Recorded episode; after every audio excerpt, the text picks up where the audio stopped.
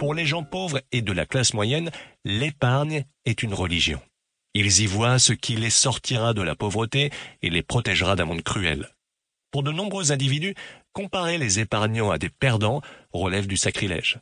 La leçon Une image vaut mille mots. Juste jetez un coup d'œil au graphique illustrant l'évolution de l'indice Dow Jones sur une période de 120 ans et vous comprendrez pourquoi et comment les épargnants sont devenus des perdants. Le graphique montre qu'il y a eu trois grands cracks au cours des dix premières années de ce nouveau siècle. Le premier crack, celui des sociétés.com, est survenu en l'an 2000. Le deuxième et le troisième sont la crise immobilière de 2007 et la crise bancaire de 2008. Le monstrueux crack de 1929.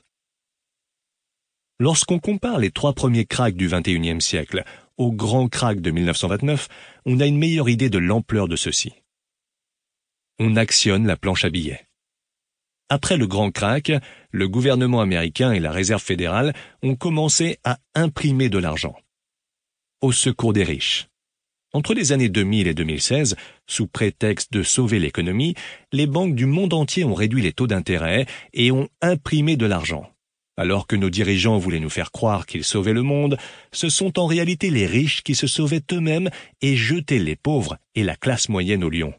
De nos jours, dans de nombreux pays, les taux d'intérêt se situent sous le zéro. Et c'est la raison pour laquelle les épargnants sont des perdants. Aujourd'hui, les plus grands perdants sont les pauvres et la classe moyenne, ces gens qui travaillent pour l'argent et qui épargnent. Leçon de mon père riche, votre maison n'est pas un actif. Il y a 20 ans, en 1997, tous les éditeurs qui m'ont envoyé une note de refus ont critiqué cette leçon de mon père riche qui affirme que notre maison n'est pas un actif. Dix ans plus tard, en 2007, les gens qui avaient contracté des prêts hypothécaires à risque ont commencé à éprouver des problèmes de remboursement. La bulle immobilière a éclaté et des millions de propriétaires ont compris à la dure la vérité de cette leçon. Leur maison n'était pas un actif. Le vrai problème. La majorité des gens ignorent que le crack immobilier n'en est pas vraiment un.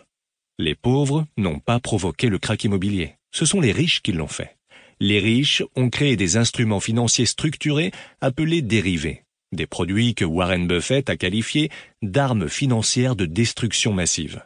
Lorsque ces armes ont commencé à exploser, le marché immobilier s'est effondré et le blâme a été jeté sur les pauvres et les emprunteurs hypothécaires. En 2007, la valeur de ces produits financiers dérivés était estimée à 700 billions de dollars. Aujourd'hui, leur valeur est estimée à 1,2 quadrillion de dollars. Autrement dit, le vrai problème n'a fait que grossir. Rien n'a été réglé. Leçon de mon père riche, pourquoi les riches payent moins d'impôts? Il y a 20 ans, quelques éditeurs ont critiqué Père riche, Père pauvre parce que j'y révélais comment et pourquoi les riches payent moins d'impôts. L'un d'eux a même affirmé que cette leçon était illégale. Dix ans plus tard, en 2007, le président Barack Obama briguait un second mandat devant son adversaire, le gouverneur Mitt Romney. Lorsqu'on a su que le président Obama versait au fisc environ 30% de son revenu et que le gouverneur Romney n'en versait que 13%, la campagne de Romney s'est engagée sur une pente descendante qui allait lui coûter la présidence. Et encore une fois, les impôts ont été au centre de la campagne présidentielle américaine de 2016. Au lieu de tenter de comprendre pourquoi des individus tels que Mitt Romney et le président Donald Trump paient moins d'impôts en toute légalité, les pauvres et la classe moyenne se mettent en colère.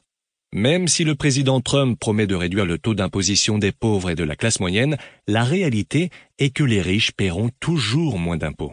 Et ceci nous ramène à la leçon numéro un de mon père riche. Les riches ne travaillent pas pour l'argent. Tant et aussi longtemps qu'un individu travaille pour l'argent, il paie des impôts. Mais lorsque la candidate Hillary Clinton a promis d'augmenter le taux d'imposition des riches, elle ne parlait que des gens qui touchent des salaires élevés, médecins, acteurs et avocats, et non pas des ultra-riches. Il y a vingt ans. Bien que Père riche, Père pauvre n'ait pas connu un succès immédiat, comme l'album Sgt Pepper des Beatles, il s'est inscrit sur la liste des best-sellers du New York Times en 2000 et il y est resté pendant près de sept ans. Et toujours en 2000, Oprah Winfrey a communiqué avec moi. Elle m'invitait à son émission. J'ai passé une heure entière sur son plateau, et comme on dit, le reste appartient à l'histoire. Père riche, Père pauvre est devenu le best-seller numéro un en matière de finances personnelles.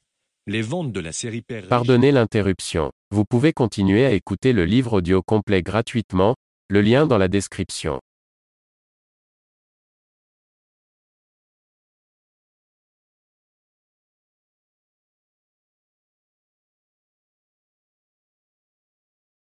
Pardonnez l'interruption. Vous pouvez continuer à écouter le livre audio complet gratuitement, le lien dans la description.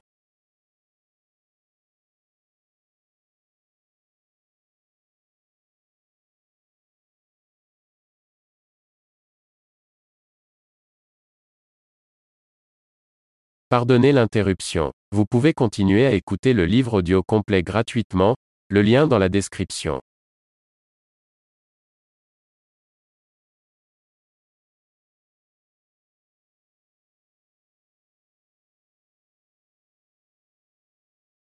Pardonnez l'interruption. Vous pouvez continuer à écouter le livre audio complet gratuitement, le lien dans la description.